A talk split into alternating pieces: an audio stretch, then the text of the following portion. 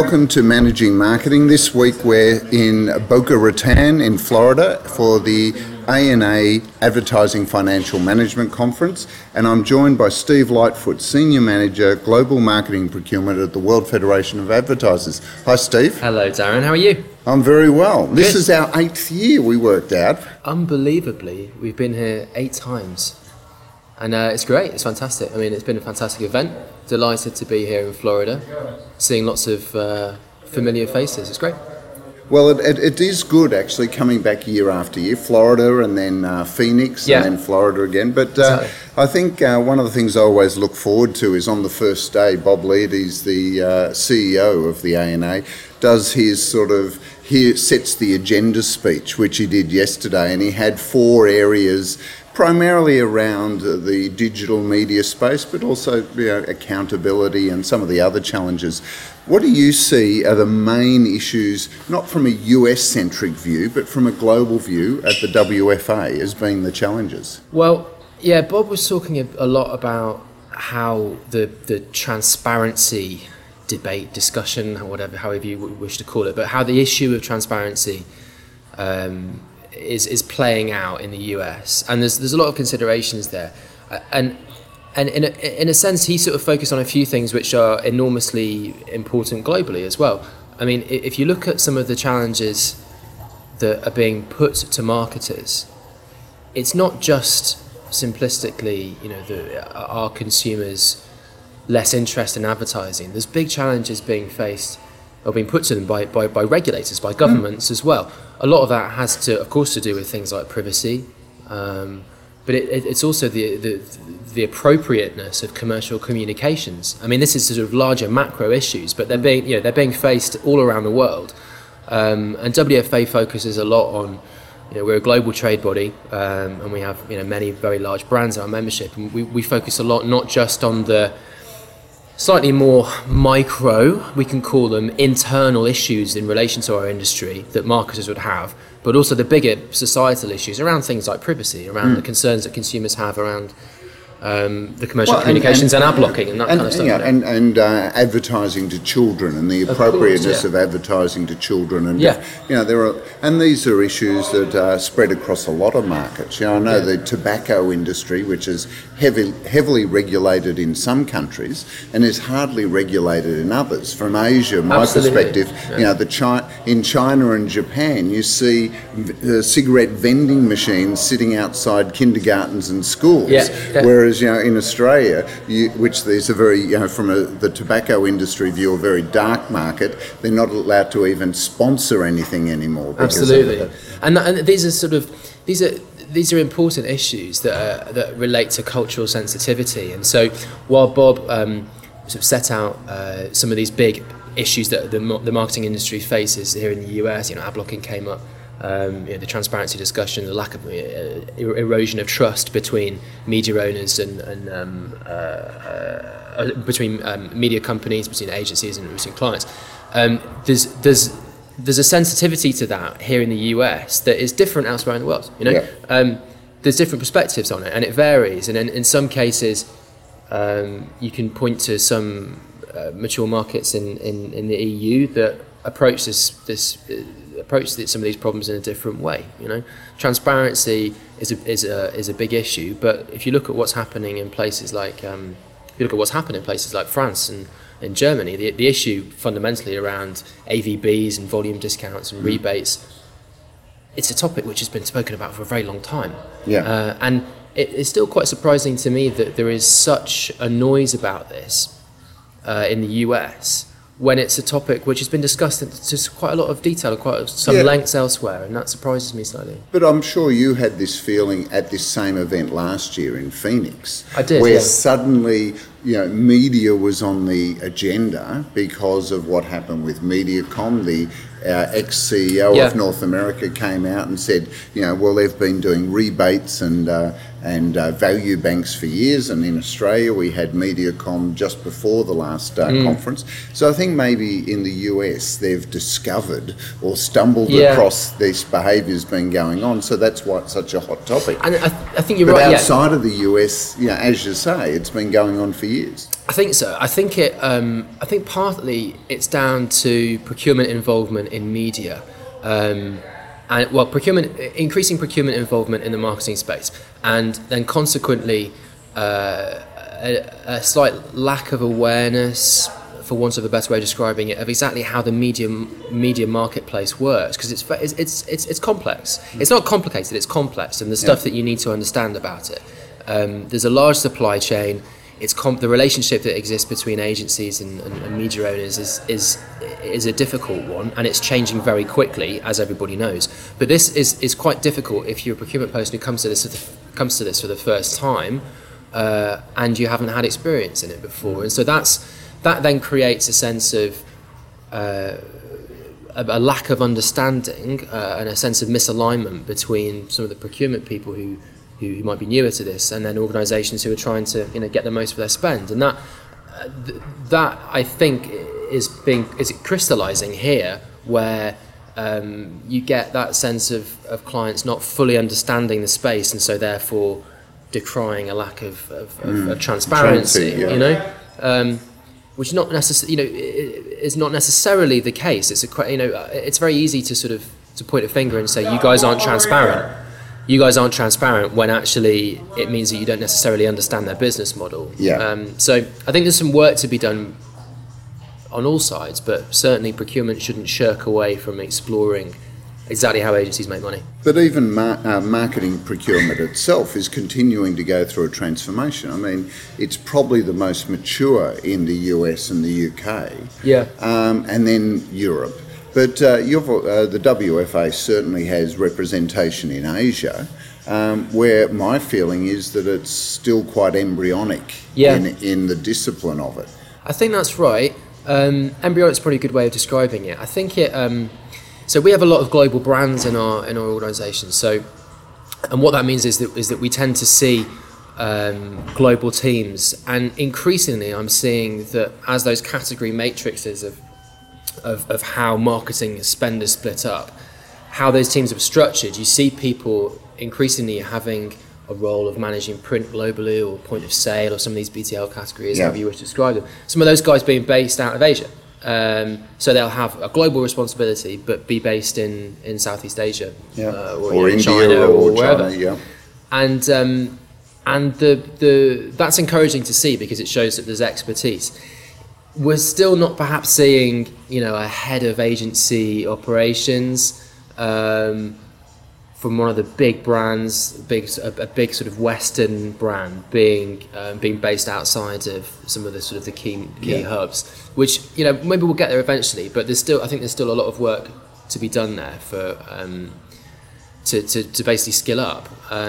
I think I think it's a dis- marketing procurement's a discipline which is evolving quickly. It's a very young discipline. I mean, if you think about how old the marketing discipline is within most companies, or some of the, you know companies that have been around 100 years, they've had people doing marketing for 60, 70 years.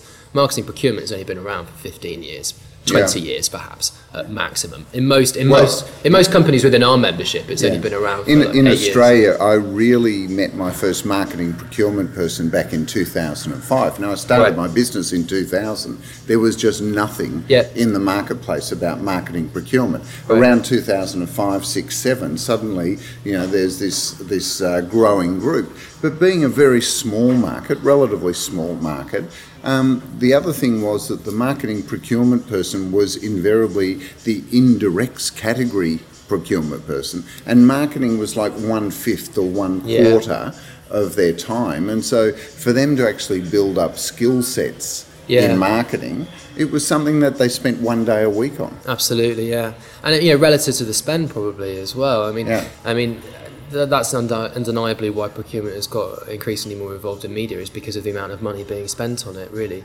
Um, but but certainly, like the, the skill sets is an interesting one. I mean, we, we've yeah we you know we've done some research on sort of what makes up the, the, the best type of marketing procurement professional, and it, it really is difficult to sort of pin down exactly what they should look like because because of because of the sort of specificities involved with ad production versus media. You can't just typically say, oh well, somebody needs to sort of have this back this background, having worked in, in an agency and understanding how to produce, or having worked at a media owner, or having worked in auditing.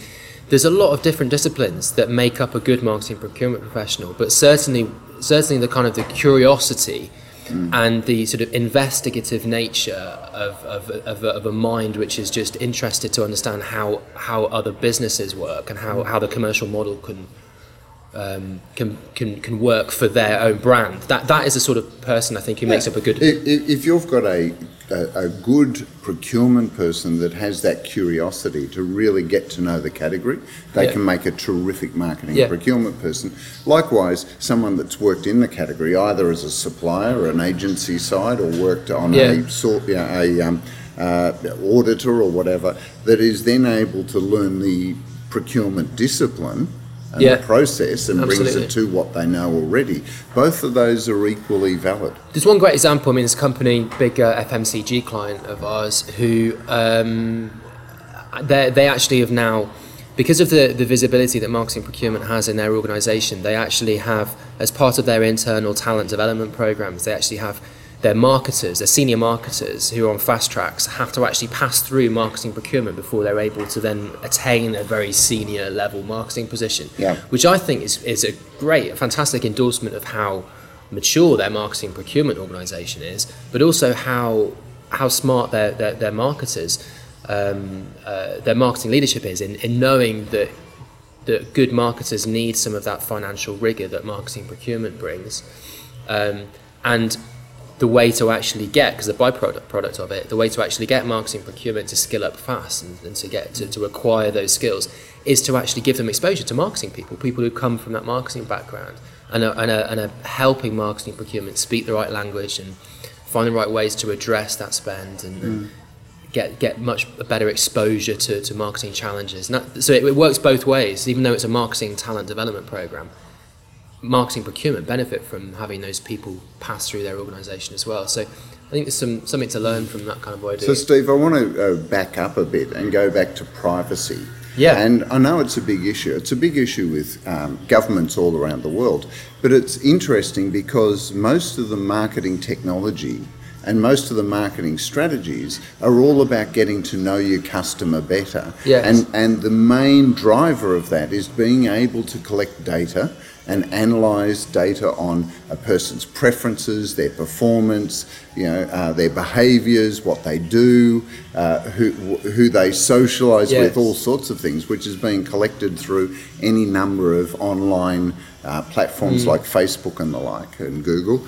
Um, so it, it's almost like government uh, policy to protect privacy, which is an important thing, um, could be seen as working counter to the trend in technology and this is this is a this is a, a real issue for uh, for the industry, the future of, of our industry. Because if we want to become ever more intelligent about how we segment our our, our, our customer, our consumer base, if we start looking at clever ways to use CRM technology, we're going to we're going to be ever risking ever more in terms of um, a backlash from from from uh, from consumers.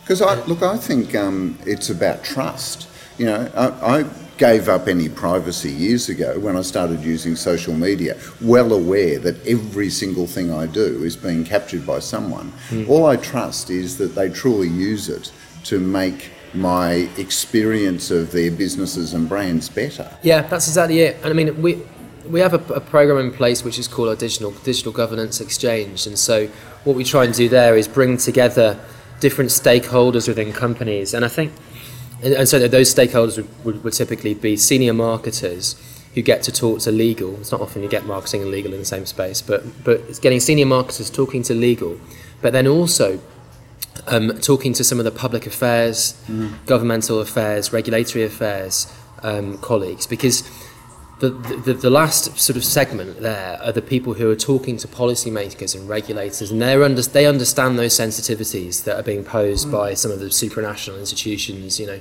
World Health Organization, United Nations, some of the other people, local governments who are getting involved, and they they understand those challenges. Whereas legal will be looking at it purely from a potentially from a risk perspective Yeah. or contract compliance, and marketing will be coming at it from a perspective of well, Performance if we can, what what's what's wrong with being Yeah. able to target customers better? Because that means that I can serve them better ads, more tailored to them, and there's a logic to all of that. But I'd, I'd sort of encourage any sort of any any clients who, who are interested in this and, and, and, and want to pursue this, which should be everybody because it is it's a vitally important issue. To to work out how they can create those own internal programs, digital governance programs, to really make sure their company is, has got a strategy for this.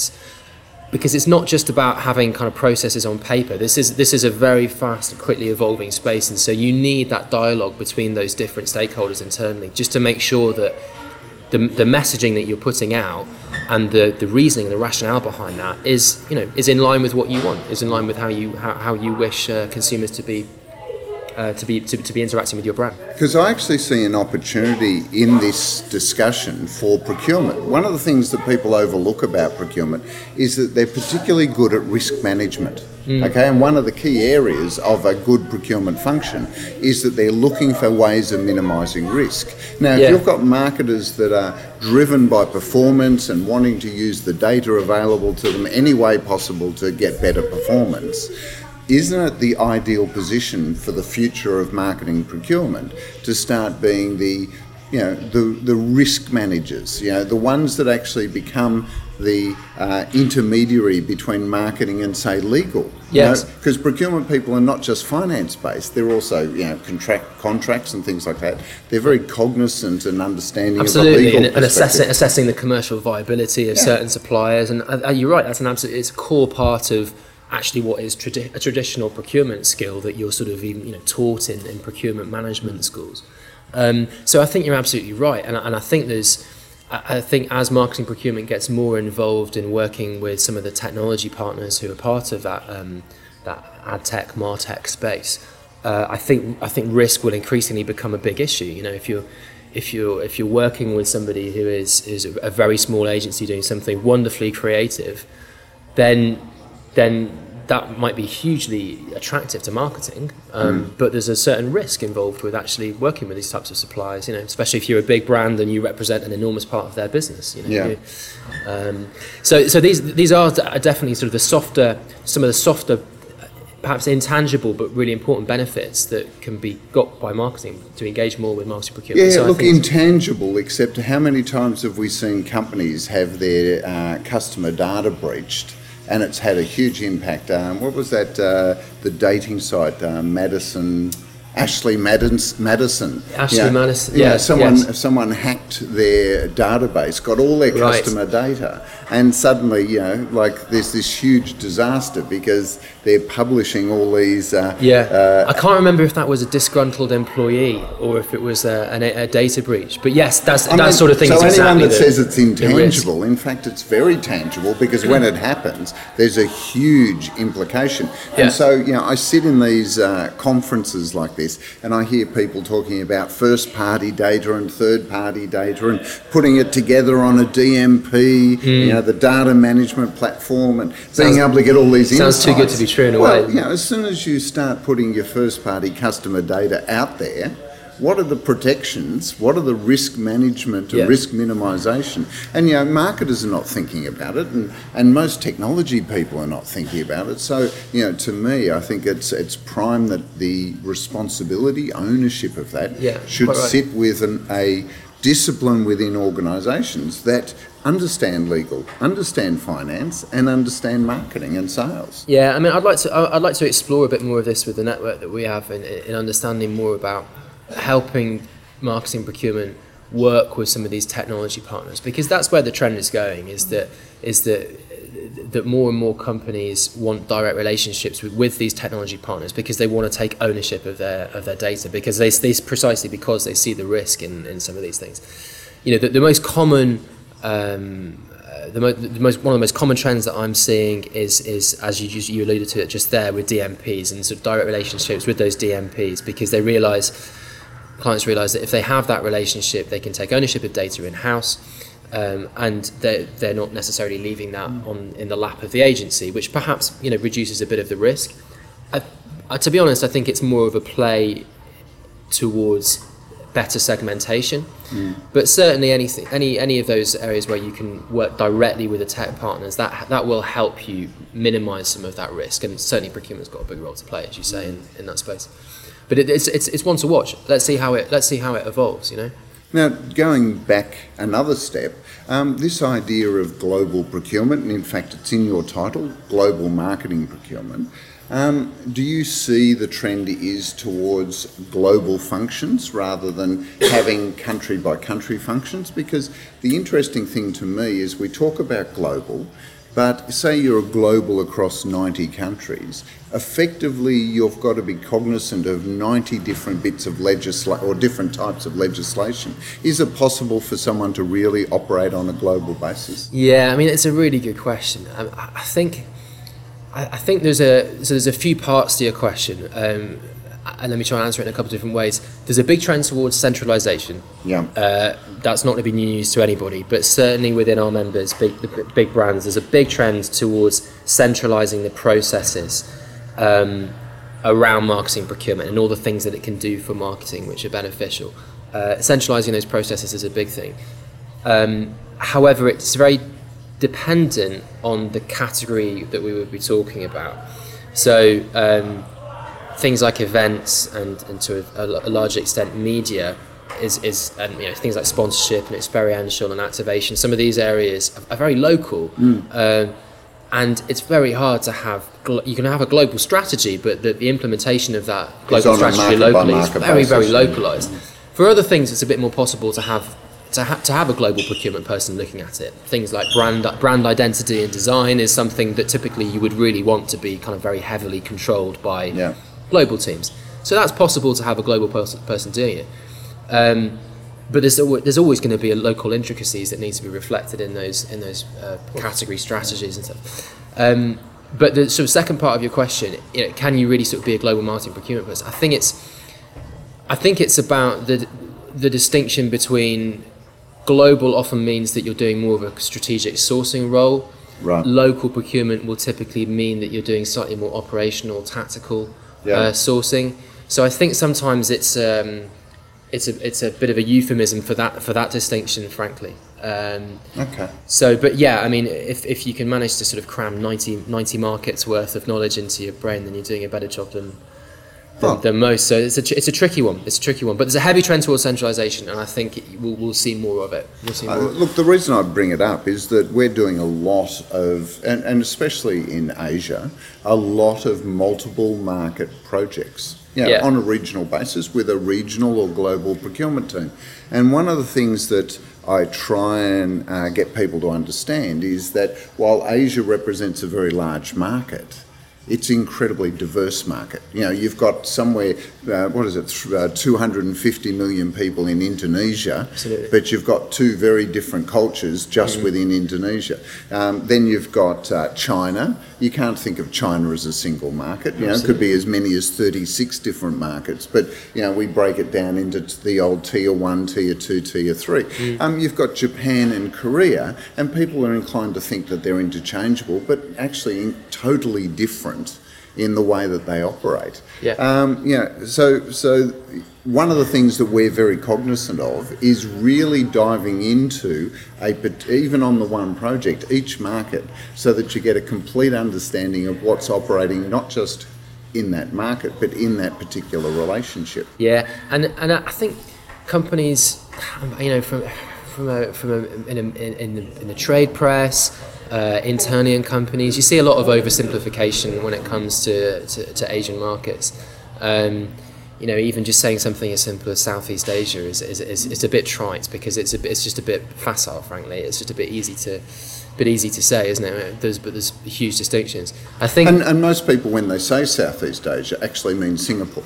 Exactly. Yeah, they're- they they're think of talk- Singapore, yeah. but you know you've got Malaysia, you've got Thailand, you've got Myanmar. I mean, Myanmar is this like newborn baby of a, of a uh, capitalist society. Mm. Yeah. Um, you know, and then the Philippines is totally different again, and Vietnam is totally different. Yeah. You know, So I mean, the, the thing the thing is, I think there's a sense of there's a sense of oversimplification, but then also in order to in order to get stuff done though, you do need to have a you do need to simplify just to make it comprehensible to people who who, who are trying to get who, who are trying to you know create global deals or regional deals or you know if you're trying to just streamline and um, So hoping for the swings and roundabouts in a way, you know, Yeah. if it doesn't quite work somewhere, Yeah. hopefully it'll work somewhere I mean, I was just thinking about thinking about things like you know in areas like print, you know, print management. People kind of is a constant sort of uh, cyclical, circular centralization, decentralization, regional approach to it, using local print.